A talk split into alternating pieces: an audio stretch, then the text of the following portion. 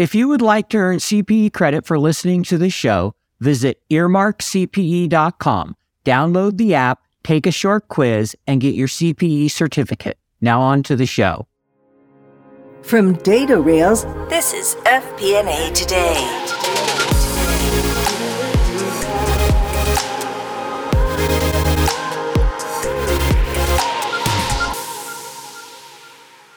Hello, everyone. Welcome to FP&A Today. I am your host, Paul Barnhurst, aka the FP&A Guy, and you are listening to FP&A Today.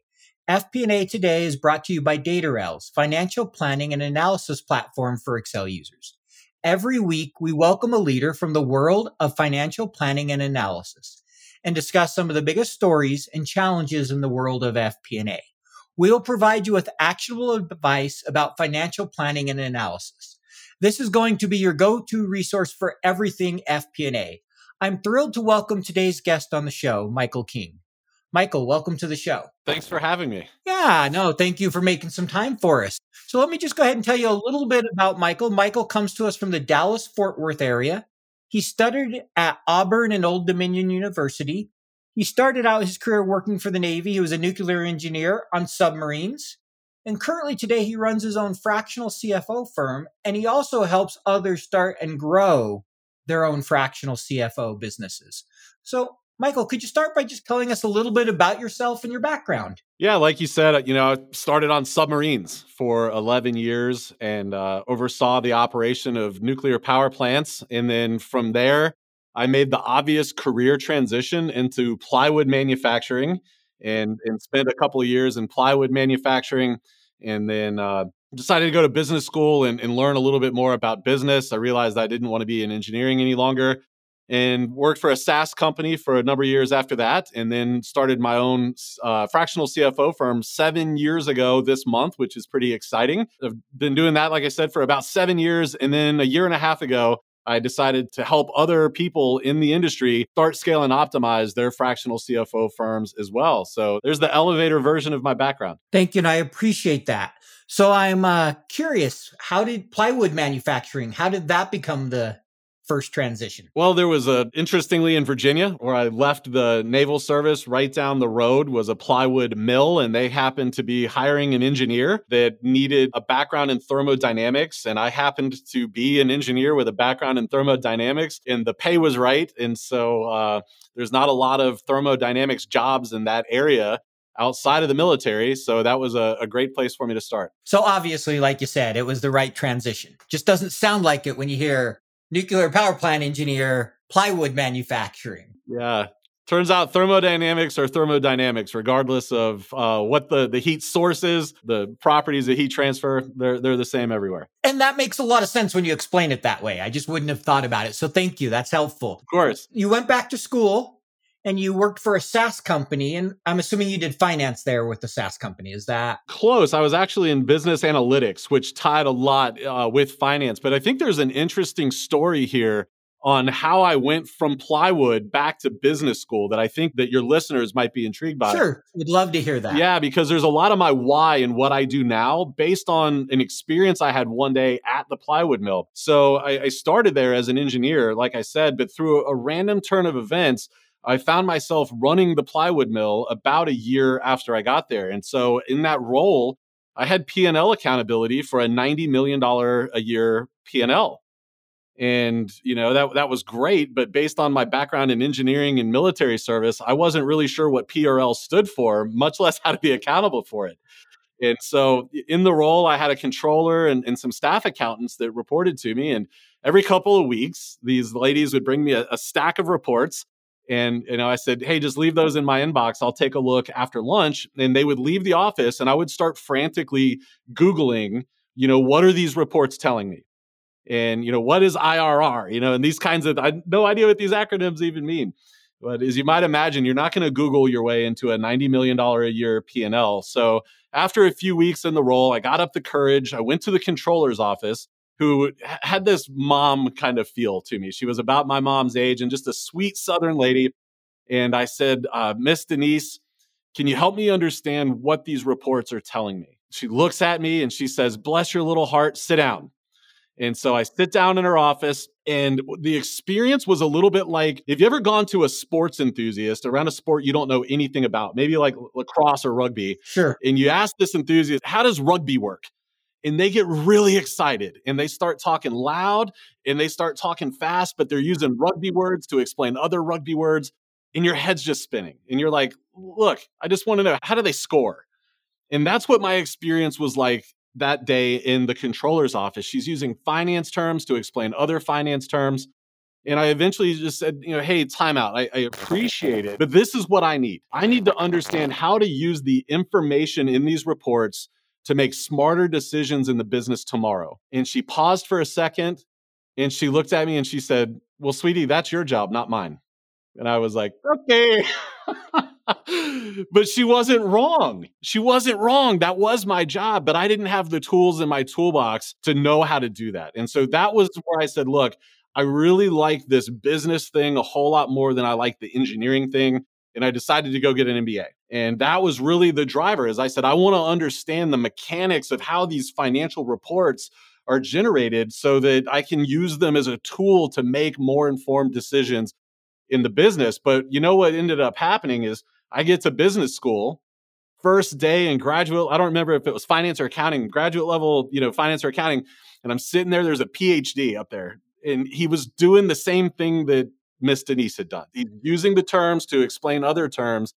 In all through business school, I really struggled with this disconnect that I felt was there in really turning the data in the reports into actionable information that a business owner could understand and leverage and use to make smarter decisions in the business. And so I finished business school and I did go to that SaaS company for a number of years and I learned a ton about SaaS.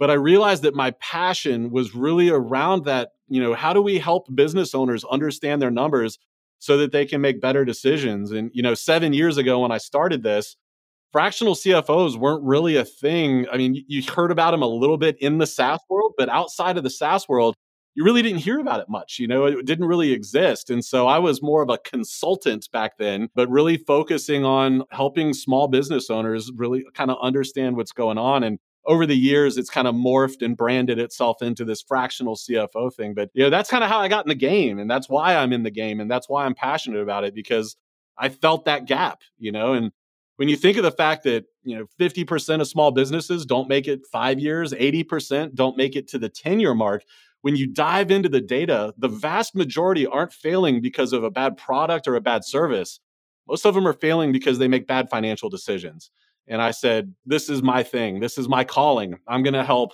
business owners avoid that fate of failing due to bad financial decisions that's a great place to be and i can tell you have a passion for it and I love your story because I can picture the controller there, little old lady just talking to you in finance terms, and you're like, plain English, please. You know, and it's obvious it's not like you weren't intelligent, just an area you hadn't learned, right? I mean, nuclear yeah. engineering has its own words and acronyms and things that you have to learn. And, you know, I've typically found some of the best finance people I work with come from an engineering background because it gives you a very solid analytical background to transfer into finance. So I've always really enjoyed working with people that started as engineers and made that switch to FP&A. I've had a handful over my career. Great story there. I appreciate that. So maybe just kind of stepping back for a minute, going back to working for the Navy. How did your experience working for the Navy, being in the military, prepare you for where you're at today? Maybe talk a little bit about some of the lessons that you took from that experience. Yeah, that's a great question. I'll give you a quick military strategy lesson here. The type of submarine I was on, there's always at least one on either coast of the United States that's deployed 365 days a year, 24 hours a day. And this type of submarine is literally waiting for World War III to start. You know, we carry an arsenal of nuclear weapons. We're waiting for the bad guys to do something stupid so that we can respond and, you know, mutually assured destruction and all that kind of stuff. But because of the just absolute requirement for those submarines to be deployed at all times, there's no excuses. When it's your turn to for the the submarine to get underway, there's no, hey, we weren't able to get underway because of this, or the reactor plant's not ready. And so it really fosters this can do. You've got to just adapt, improvise, and overcome. You got to figure it out. You got to get the submarine underway. And I think that has been an absolute vital tool for me as a business owner and somebody that works with other business owners is you know as the ceo of, of your own firm or of a business you've got to deliver the service you know you can't let these excuses creep in and you know a lot of times they're what i call artificial hurdles you know it's not really we make excuses for things when the reality is it could have happened so that has served me really well as a business owner and somebody that works with other firm owners is just this mindset that we're going to get it done. We're going to get that submarine underway whatever it takes. That's a great takeaway from that because like you said you can't have an excuse of sorry this isn't working. We'll deploy tomorrow. No you're going today. Figure it out. Be prepared right? And I can totally see how that with small businesses of like, okay, what are our options? How do we get it done? Let's just figure out the path forward. Because there's pretty much always a way to do it. Now, there's a question of whether the cost and other things make sense, especially in the business world, but there's almost always a way to do it. So it makes a lot of sense. So maybe can you start, you know, you talked a little bit about CFO. You mentioned how early on to use the term you're viewed more as a consultant. So can maybe describe to our audience what is a fractional CFO and what are the typical roles and responsibilities they have? Sure. I like explaining this with a compare and a contrast. So let's, let's take everybody kind of knows, think of like an accountant, a bookkeeper, a tax preparer is our fourth point of reference. They've spent their entire careers learning how to report on what happened in the past.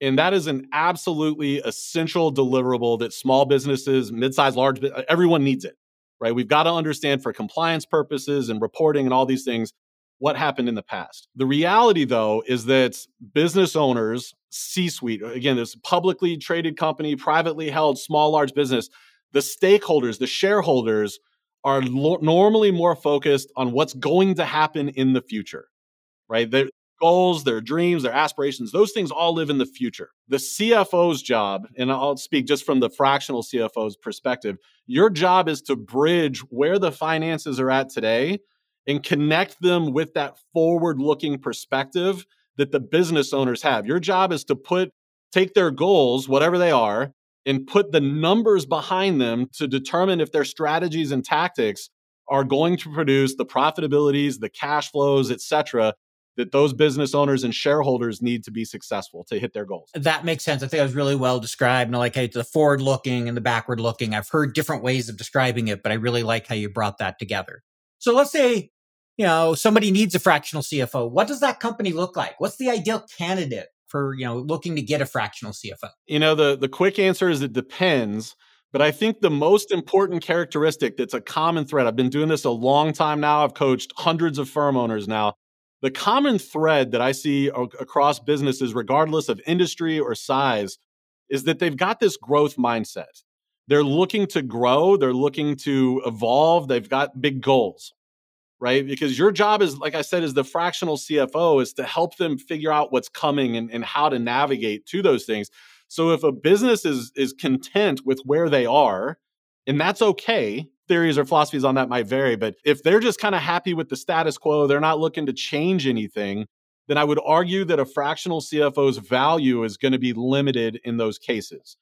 Now you can get into size of companies and industries, and you know all of that. I think is kind of a, a matter of opinion. It, when it makes sense to hire a fractional CFO, as an example, a, a SaaS company that's pre-revenue, that's looking to raise capital, they need a, a, fractional CFO a lot earlier than say a brick and mortar company or a manufacturing company, as an example, right? A, a controller, accountants, they would typically come in prior to the fractional CFO. So a lot of it just really depends on the, the industry and where they're at and what they're trying to do. But that common thread is growth. They're looking to grow, they're looking to do new things and bigger things.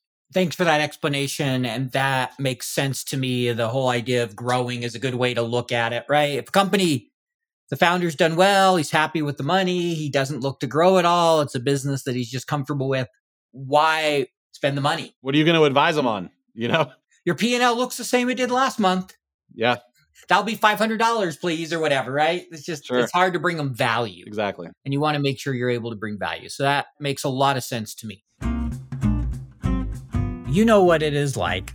13 different spreadsheets emailed out to 23 different budget holders. Multiple iterations version control errors back and forth updates.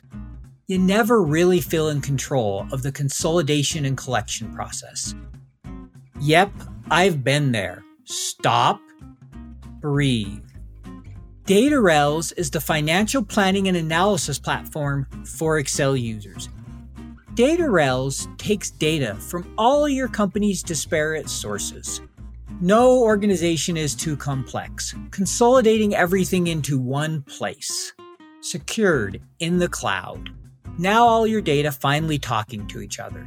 Everything is automated back into your report in Excel.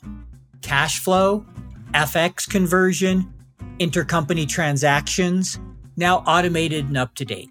Drill down and variance analysis in seconds. Don't replace Excel, embrace Excel. Turn your Excel into a lean, mean FP&A machine. Find out more at www.datarails.com. So, you know, next thing I wanted to ask about a little bit, you recently, I think it was a year and a half ago now, you mentioned, but you created a program to help train and prepare other people to start a fractional CFO service. So, could you talk about what led you to do that? How did that come about? I go and speak at different events and, you know, all, all the things. And as I'm talking about my firm and, and the things that we've done over the years, I would inevitably get one or two accountants that were in the audience or someone in the financial field that says, you know, hey, I'd love to hear how did you build your firm, you know, or, or, what were the tricks? Do you do any coaching? Do you work with people on how you did it? And I, no, no, no, no, I'm focused right here on this thing. That's not what we do.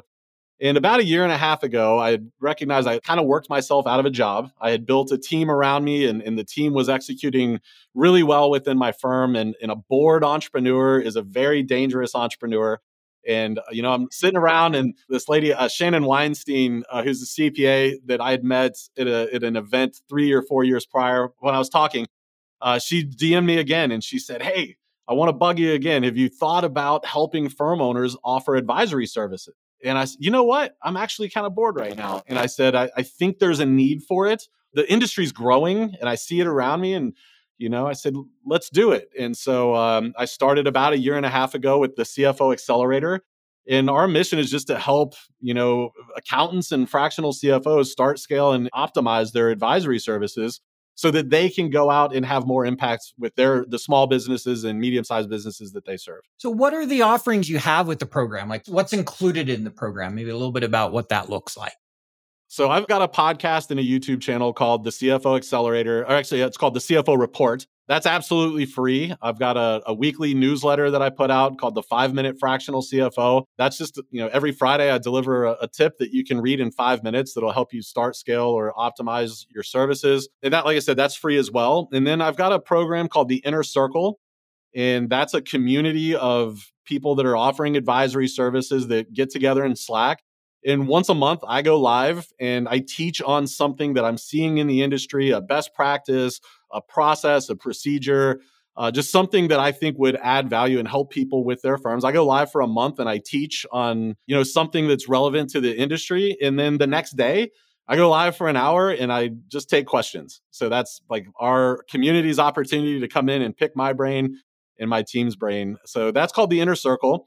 Then I've also got a course called the CFO Academy, which are the seven playbooks that I use to run my firm. I, we really pulled the curtains and, and we shared literally all of our processes and procedures from how we think about CFO services to our packages and pricing, sales, onboarding, financial analysis, report delivery, like all the things. It's literally how we run our business. And then I also have a, program, a, a live conference. It's the first one, to the best of my knowledge, ever called the CFO Accelerator Live. And that's going to be here in Dallas, May 16th through 18th. It's going to be three days of me on stage pouring out seven frameworks I've never shared before on how to start, scale, and optimize the, your firm. And we're going to focus on CFO technical skills, CFO leadership skills, and CFO firm building skills. So those are the, the ways that people work with me. Great. Thank you for sharing. Sounds like a really good, robust program you got going there. You know, speaking of kind of CFO work, how does FP&A fit into all this with the fractional CFO? What, you know, how much of the work you're doing is FP&A related? Yeah,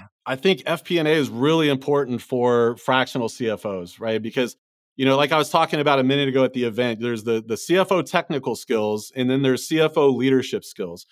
FP&A really gets people ready for those CFO technical skills You know, so when I think about FP&A, I'm thinking about things like, you know, forecasts, projections, budgets and models, data management. I'm thinking about reporting and how we, you know, display that, whether it's pitch decks or, or KPIs and dashboards. But I also think like communications across functional divisions within a business. You know, so when I think of FP&A, those are kind of the four main buckets I'm thinking about, and that's a huge part of what a fractional CFO has to understand. Because the reality is, most, I would say, the vast majority of small businesses and a lot of even medium-sized businesses, they don't have that FP&A function internally. Mm-hmm. And so, as a fractional CFO, you can really step into that role. Now, the, where the gap is, is on that CFO leadership side. You've got to learn as someone that understands FP&A how to convert or translate the things that you're seeing in the models, in the projections, in the reports. You've got to connect that with the shareholders or the stakeholders' goals and aspirations, what they're trying to do. And that's where that leadership part really starts to come in is the collaboration with the CEO, CMO, CRO, et cetera, in connecting those two. So I think, you know, FP&A is an awesome place to start if you want to move into a career as a fractional CFO. Do you see a lot of people, you know, nowadays making that transition from kind of being in an FP&A role to being a fractional CFO or what do you typically see? What's the background? You, you know, there's a lot of folks that come from the the accounting side that have moved into it, but we're definitely starting to see more people that are coming from that like the management accounting side, if you will. Starting to see more that, more of the FP&A background and they're doing really well with it because they understand that a lot of times in that FP&A role, especially if you've worked in corporate, you understand how that collaboration has to work from you know operations to finance, and and that's such an important skill to have as a financial leader. I agree. And the way I like to think of it is, you know, FP&A really has a 360 view, and they're one of the few people in the organization that has that, especially if you're in a smaller org where you're doing FP&A for the entire company. You really get to see all the inner workings where, you know, very few people get that. CFO does, you know, CEO to a certain extent, but even CEO sees it all, but not at the detail and the way FP&A sees it. So you can really understand the collaboration and the partnering and can bring insights that you don't get from other areas of the business. I couldn't agree more. Yeah. It's almost like a cheat. You know, you almost have this unfair advantage with that 360 view, especially when you have an understanding of operations. You know, when you really understand how operational tactics impact cash flows and profitability, maybe even into taxes, you can really start to make smarter strategic decisions when you understand the implications of the tactical decisions. And like you said, very few other people have one foot in both of those doors. So 100% agree and uh, you know I've mentioned this to people who work in finance. I've always been a big believer go have at least one role in the business beyond FP&A. You know, I started working procurement and then I went back to school. And before I did FP&A, I did a, a, role where I was kind of a business analyst, did a lot of report writing development, you know, some data stuff. And it served me extremely well when I switched in the business. And then I worked for one company where they had me do a lot of operation stuff. Like I developed sales commission plans, even though I was FP&A. I got involved in a lot of pricing decisions and discussions and getting to see how it all really fits together was invaluable versus, okay, I just spent my day in a spreadsheet you know, you, you don't learn how the business works in Excel. Yes, you understand a lot of numbers and how things hang together, but without that getting out and talking, that collaboration, you're missing a crucial part. I don't, this may be a, an unpopular opinion. I don't know, but I'll throw it out there. I think that folks that excel in FP&A, if they're interested, they're actually set up uniquely as a COO, sometimes more than a CFO because of that understanding of the finance and the operational piece. So, you know, if you really get into those roles like you talked about, Paul, where you're you're, you know, dipping and dabbling with operations, it can make a lot of sense to transition from a like an FP&A level, like a manager or director, into a, a VP of ops or a COO role. Because again, you've got that understanding of both worlds. And very few people in operations have the understanding of the finance side. That could be a career path as well. That's a good point. I hadn't thought of it directly that way, but I mean, you see more and more, especially small to mid-sized companies where you see the CFO and COO being the same hat. And I've seen a number of people I know where, hey, they're the, they're the CFO, but they're also the COO because they understand the operations side. And when you yeah. understand the operations, you understand the finances behind it, it makes it easier to drive those decisions to the bottom line to where they make an actual difference to the EBITDA or the revenue. Where sometimes when you have someone who's disconnected from the finance, they may make a good operational decision, but not realize the negative impact it can sometimes have on the financials because of the cost element that they're not as close to. Again, it's almost unfair. You can really go whichever direction you want, you know, CFO or or COO. Or, you know, you can do like some do and just start your own business. That's what I decided to do. that that too. That too. So, you know, we talk about FP&A work with small businesses, you know, how important is budgeting and forecasting? And what does it typically look like when you come into these companies? Look, budgeting and forecasting is everything. Okay. Especially in the fractional CFO role or, or uh, even an FP&A role in a small business, because the budgeting and the forecasting gives that owner and the shareholders, the decision makers, that grounded view into the future where they can say like look we wanted to make these hiring decisions. We wanted to make these capex decisions or opex decisions. And it feels like a good move right? The market's primed or you know whatever the case is it feels great. But until you, as the FP&A expert, can come in and put numbers behind that to say, like, okay, this is great market opportunity, but let's look at it from a cash flow perspective. Are we putting the business at undue risk from a cash flow perspective if we march on this right now? And if the answer is we can't do it now, let me help you figure out when the right time might be. Just as an example, and I think that so few small to medium sized businesses have that skill set on their team to be able to put some real numbers, some real tangible, hey, this is what profitability look, this is what gross margins and net margins and cash flows look like. Maybe even if you, you feel comfortable, like what are the tax implications? Very few of them have that insight. And so it ends up being a gut decision on whether or not they do it. And the way I like to explain it is you know, business owners without the forecast and projections, they'll tend to do one of two things, right? They're either going to cross their fingers and, and close their eyes and pray that that decision works out for them, or they don't do anything. And both of those can be equally damning to a business or harmful to a business. So, yeah, the forecast and the projections, they're everything. Now, let me say this forecast and projections that are not tied to the business's goals fall on deaf ears more times than not. And I think that's where a lot of folks get disconnected or where they end up feeling unheard is they're putting this great information into the forecast and projections, but they're not telling the story clear enough around what they're seeing and saying in those models are connected to the goals. You've really got to get good at connecting the forecast, the projections, the budgets, the models. You've got to get become excellent as a storyteller and showing the decision makers how what you're seeing in your opinions and your advice connects to the larger goals of the company. That's where people will hit a glass ceiling a lot of times in the you know as a finance professional is where the stakeholders don't feel like you're connected with the strategic goals of the company. So yeah they're vitally important.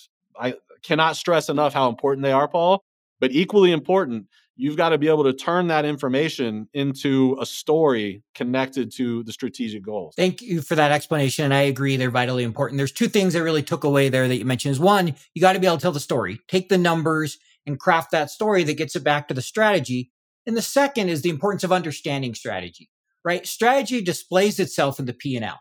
If you have a good strategy, you should be seeing above average returns is the idea because it gives you a competitive advantage. You can see what's going on one of the very first articles I wrote almost seven years ago now, when I first went down this journey that ended up leading to my business was, I think I called it something like the, the hidden skill or the underutilized skill of FP&A. And I referred to it as strategy in the importance of, you know, understanding strategic frameworks and bridging that gap between the numbers and the strategy side of things. Because you're right.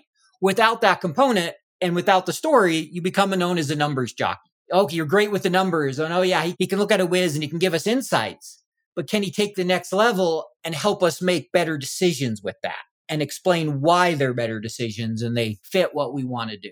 When I look across, you know, like I said, I've coached hundreds of firm owners now. There's this mindset that people that have a finance background aren't good at sales. And what I'd argue is you've got to be good at sales because in finance, whether you're an internal stakeholder as a director of FP&A or you're a firm owner, you have to be good at selling ideas and selling action, right? It's no different than selling your service, you know, as a firm owner. You've got to learn how to sell your ideas and, and sell the action that they need to take. So if I had to like leave your listeners with like one piece of advice is invest in books or courses or watch, you know, YouTube videos on how to tell stories. And there's some great folks on LinkedIn that talk about how to tell story with data. I'm, I'm, mm. I do not even shine a light to those guys because they're amazing. What we tend to do a lot of times is we invest on those technical skills. And I would say make sure that you're putting as much effort into investing in those soft skills, those storytelling skills, those leadership skills, particularly around data and how to turn data into a story. That's going to be the difference if, if I had to guess in you getting stuck and hitting that glass ceiling or your career going off into the C suite or as a, as a firm owner, etc. Yeah, one of the best books I read, I remember I wanted to get closer to our sales team and understand sales. And this was maybe about three, four years ago now. And I asked our head of sales, I'm like, can you give me a recommendation for a book? And he recommended Spin Selling, which is a really good book around strategy of selling, the difference between small and large. And you'll learn a ton from that. And then I totally agree you know, learning about stories. There's so many great books. Stories to Stick, Effective Storytelling by Brent Dykes. I got to meet him about a month ago. He lives here. And so we had lunch and talked about it. And yeah, I couldn't agree more. Just understanding how to sell and tell that story. It's helped me a lot now that I run my own business because I do the selling, I do the marketing, I do all those things that I used to make fun of. And, you know, to those people I was in finance in particular, it's like, why can't you keep your CRM up to date or do your data? And I posted the other day going, Have to apologize to all those salespeople. I realized all my data was still in emails and I hadn't built a CRM. And one of my old CMOs goes, well, how's it feel to be on the other side? And I just kind of, you know, laugh like, I get it now. You can leave me alone. So definitely that's, that's a great point there. I really appreciate that. So next question here. When do you think is the right time for a business to bring somebody in house to, you know, go away from having fractional services and say, look, we're just going to do it all in house. How do you typically think about and advise a business on that? Sure. So I'll tell you the way I tell our fractional CFO clients because they get that a lot. Like, when does it make sense to not use a fractional CFO? When should we bring it in house? And is somebody that's been doing this seven years, what you end up seeing is the demands of the business don't make sense for the fractional provider any longer because they just have so many dynamics and so many things going on inside the business that they really just need somebody dedicated, you know, like that 40 hours a week. Now, the challenge is there are some models where you could get to, you know, we've got clients that are in the 20 plus million dollar range that aren't ready for a full time CFO yet. But they, since we've been working with them, have hired a full time controller They've got an accounting manager, and then they've got, you know, AR, AP, payroll folks, right? They've built all that out. And so next will it'll be time for them to hire the, a full-time CFO. You know, you've just got to have that intellectual honesty to say, are we able to provide them the level of service and value that they need as a fractional, or would it make more sense for them to hire somebody full time? And I think that if you have the heart of service and you have a heart of providing value, it should be an easy answer for you. But that said, you know, we've got $20 million plus clients that are using fractional, but we've had $8 million revenue clients that needed full time, right? So it really just kind of depends, but communicate. And again, just kind of be honest. You'll be able to feel when it's the right time. I really like I said you feel when you're right time. You know, the complexity of the business, where they're planning on going, their technology, so many different things all play a role in can I provide the service that I'd want myself in a fractional role? Great way to look at and it. And I think if the answer is no, it's time to tell them that they should consider, you know, moving on, so to speak. 100%. And our goal for our clients is to graduate them to a full-time CFO one Of day. course. We want our clients to win because that means they're a bigger bigger company. They're winning, yeah. And so that, that's always our goal is to graduate our clients to a full-time CFO. That's a great goal to have. It's kind of always weird. We think, yeah, my goal is to get rid of my clients. But you get more and that's how you build a reputation and provide value. So it makes total sense. So when you're onboarding a new client, what is the first data you like to analyze to better understand the business? What's the metrics you like to see? It's one. This one thing is always where we start. I mean, it's it's baked into our onboarding process at my firm. Always start with cash flow forecasting and understanding their cash position. It doesn't matter what we find out, you know, during the sales process and what the business owner says we always start with getting our heads wrapped around cash flow, cash flow management, you know, the ins and outs of cash flows because it's the heart of everything. You know, like the cash flows are alpha and the omega for a business. You know, like it, it all starts and stops with cash flow. You, you don't pay payroll with profit. You don't make payroll with gross profit margin. You pay payroll with cash. So the first thing that we always dive into is really understanding where they are from a cash flow position, understanding their runway, understanding, you know, are there any lookouts or potholes coming up, you know, any danger zones, you know, so to speak, that they need to be aware of. And a lot of times the business owners have a false sense of security around their cash position. I'll give you an example where we saw this really running rampant was right after COVID. You know, the PPP money is flowing in, EIDLs are flowing in and everybody looks at their bank account balance to get, you know, how do I feel about my cash position?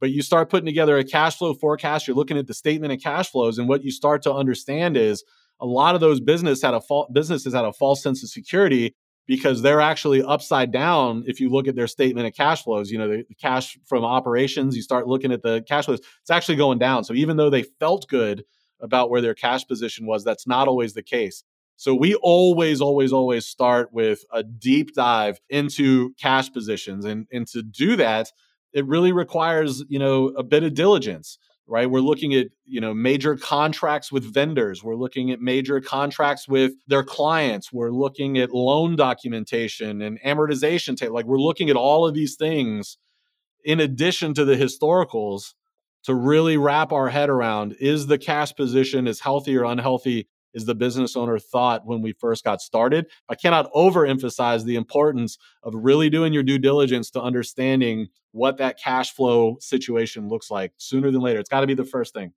They always say cash is king, right?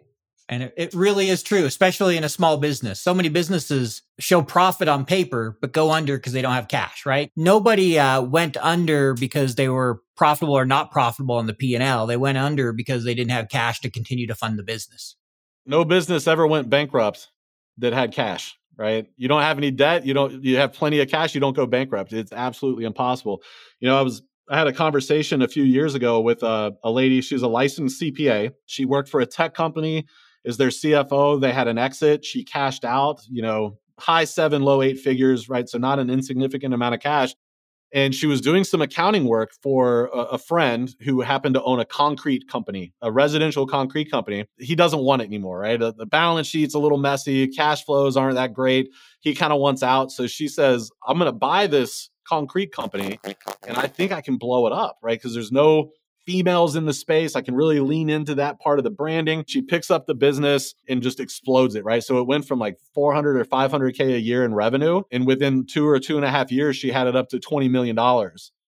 She went bankrupt because she didn't take the time to understand the cash flow challenges of that industry, right? Because typically you're paying your vendors weekly, you're paying your labor weekly, but your AR terms sometimes are like net 180 in that world right? So she was actually crushed by her own success because she's doing these jobs but not getting paid net, you know, 90, 120, net 180, right? It's ridiculous. So that's why we always go in there. And I would everyone here, you know, if you're going into an FP&A role for a company or you're doing a fractional thing, wrap your head around those cash flows because you never know what's lurking in there and who's overlooked it. You convinced me. I'll do a cash flow forecast for my business. pretty easy when you're uh, an individual of one and you have you don't have a lot of clients. You still need to understand it. Like I watch my cash closely. I totally 100% agree with that.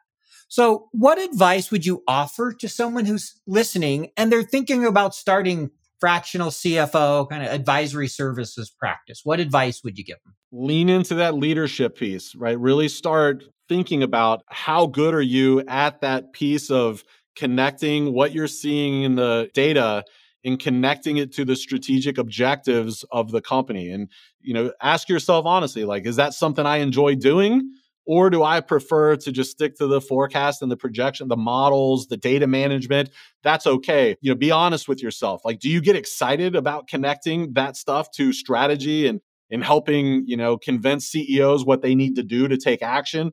There's no right or wrong answer but that's really what you're signing up for as a fractional is that role so I'd say the first thing is just ask yourself, where do I get my fulfillment? Where do I get my joy as a financial professional? And if that's not your jam, that's okay. The second thing that I would say is you know, in business, mission is everything, but without money, we can't sustain the mission. And that means you got to go out, you got to leave the cave, you got to kill something, you got to drag it home and cook it and eat it. And so you've really got to be okay with the fact that you're going to have to do the the dirty S word, sales, if you want to be a fractional. Now, here's the good news. Most people in the fractional world, they suck at sales. Like I'm telling you, I coach hundreds of them. Most of them are really bad. So you don't have to be good at sales to do a great job as a fractional. You've just got to be like, okay, like the minimum. You will do fine. The other encouraging thing I think here is you can charge, like we charged clients six, seven, eight K a month as a fractional CFO.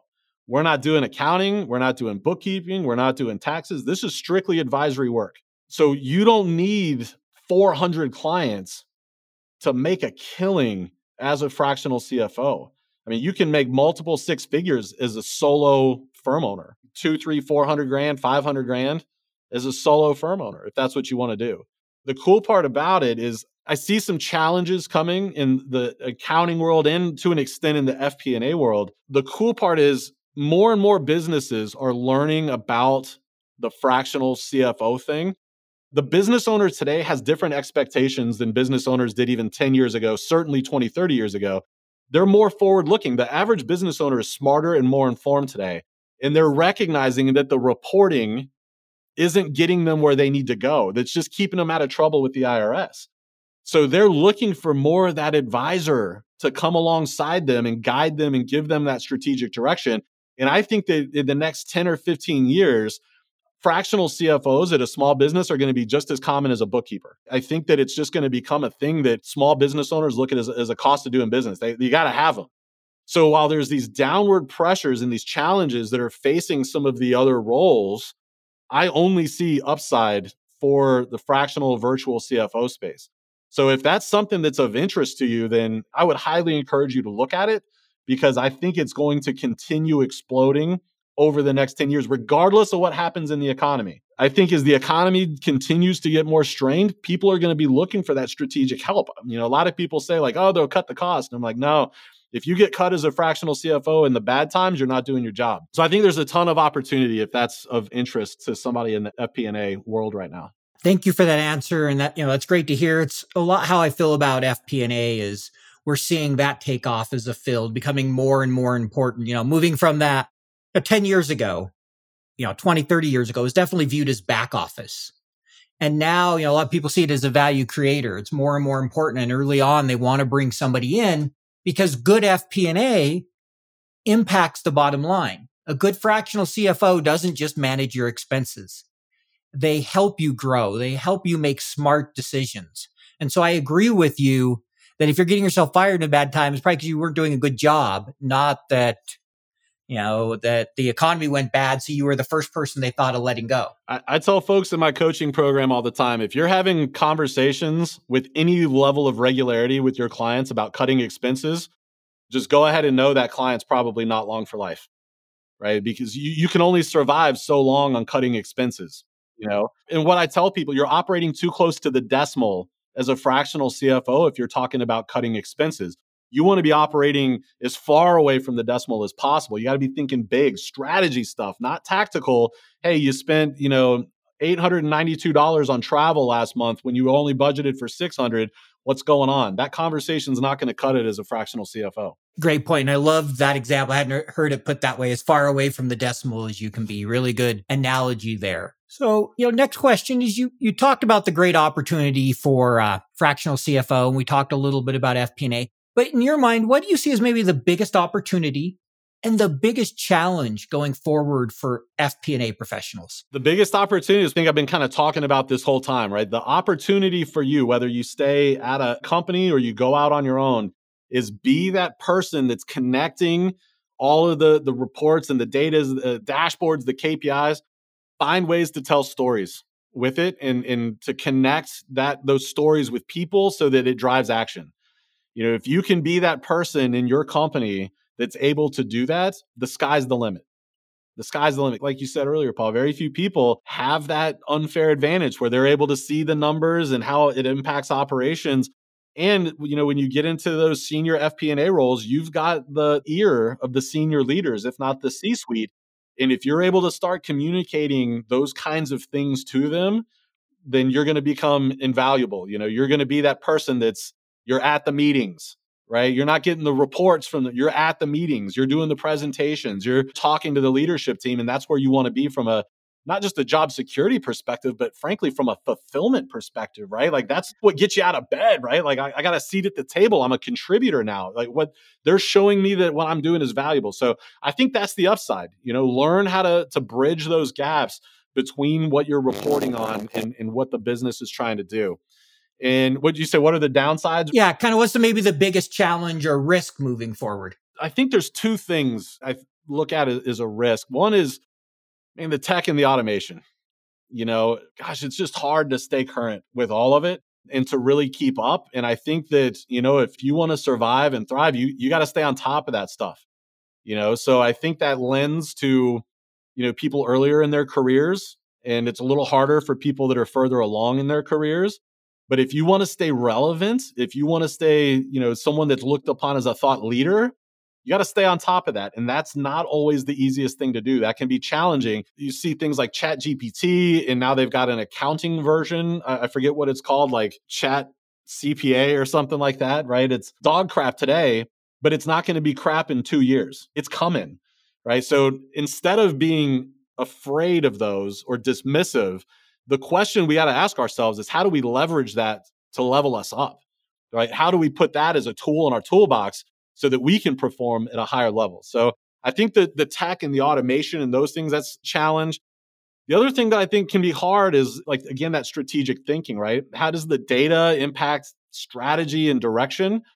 And when I think of that, I kind of break it into two areas. My MBA concentration was in data analytics, right? So this is kind of near and dear. But I think it's it's a challenge to think through the data analysis and interpretation for people because as we get more and more data being able to to analyze it and interpret it and understand what it's telling us that's a challenge. But i think also you've got to couple that with an understanding of the industry that whatever specific industry that you're in along with the operations of the company you're in. And that can be a challenge right? Because those are very distinct skill sets and there there's not a lot, a lot of overlap between them so the ability to analyze all of this data interpret it what is it telling us and then to couple that with you got to know the industry that you're serving and you've got to know the organization that you're serving and be able to marry all of that together. Very challenging. But the people that are going to succeed, they're going to figure that out. Great point around marrying the data and bringing in the opportunity. And I also really liked what you said about technology, like Chat GPT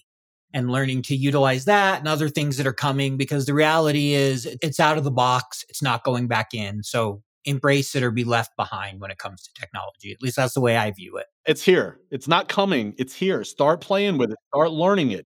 I mean, if you think this is, you know, two, three years away, you're already a year or two behind. I would agree with you. I talk to vendors every week in this space and I'm seeing what they're doing and it's here. You know, seeing announcements and we'll see a lot more over the next few months. So exciting times. So now there's a couple of uh, standard questions we like to ask everybody, a little bit more personal questions. So first one here is what is something unique about you that you can tell us? Something we wouldn't find online. Something unique that you wouldn't find online. Well, my wife and I are adopting right now. So we're going through the process of, adopting here. Thanks. In the state of Texas. We're pretty excited about that. I don't think I've ever talked about that online before. So that's something that's unique. Great. Well, congratulations on that. Hope that all goes well. An exciting time for you. So scary. Do you have kids now, or will this be your first? No, we're we're going right into kiddos that are in CPS, you know, in the foster system.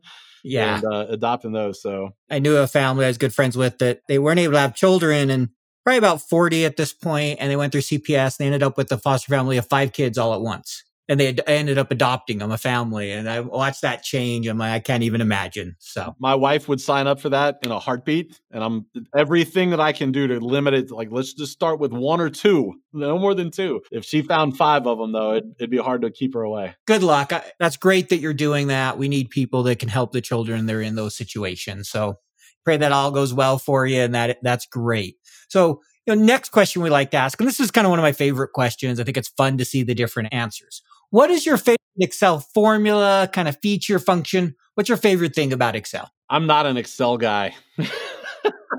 I knew that question was coming. I'm not passionate about spreadsheets, you know? And so for me, anything where I can easily identify trends and outliers. It's weird. I have master's classes in data analytics. For me as a business owner or as a fractional CFO, I want to be able to spot trends and I want to be able to spot outliers, things that require attention quickly and easily. So for me, like conditional formatting and those kind of things that show like heat maps or you know trend lines, those are my favorites because they're the most impactful for me. You know, interesting as a nuclear engineer and a CFO, I'm not a details guy. You know, who knew? I'm not a details guy. So I love to just be able to look at, at data sets really quickly and uh, be able to pull out those things that I need to to make decisions. Conditional formatting, heat maps, like you mentioned, trend lines, those type of things are great at quickly being able to say, okay, something's amiss here. What happened in this month? And then get you know get to the answer. And look, those things they enabled me to ask smarter questions. And so that's what I'm looking for is how can I ask smarter questions based on this data set? I like that. Smarter questions based on the data set. Great way to look at it. So, you know, last question here, and then we'll give you a minute to tell people how they can learn more about you if they're interested in connecting. What advice would you offer to someone starting their career in FP&A today?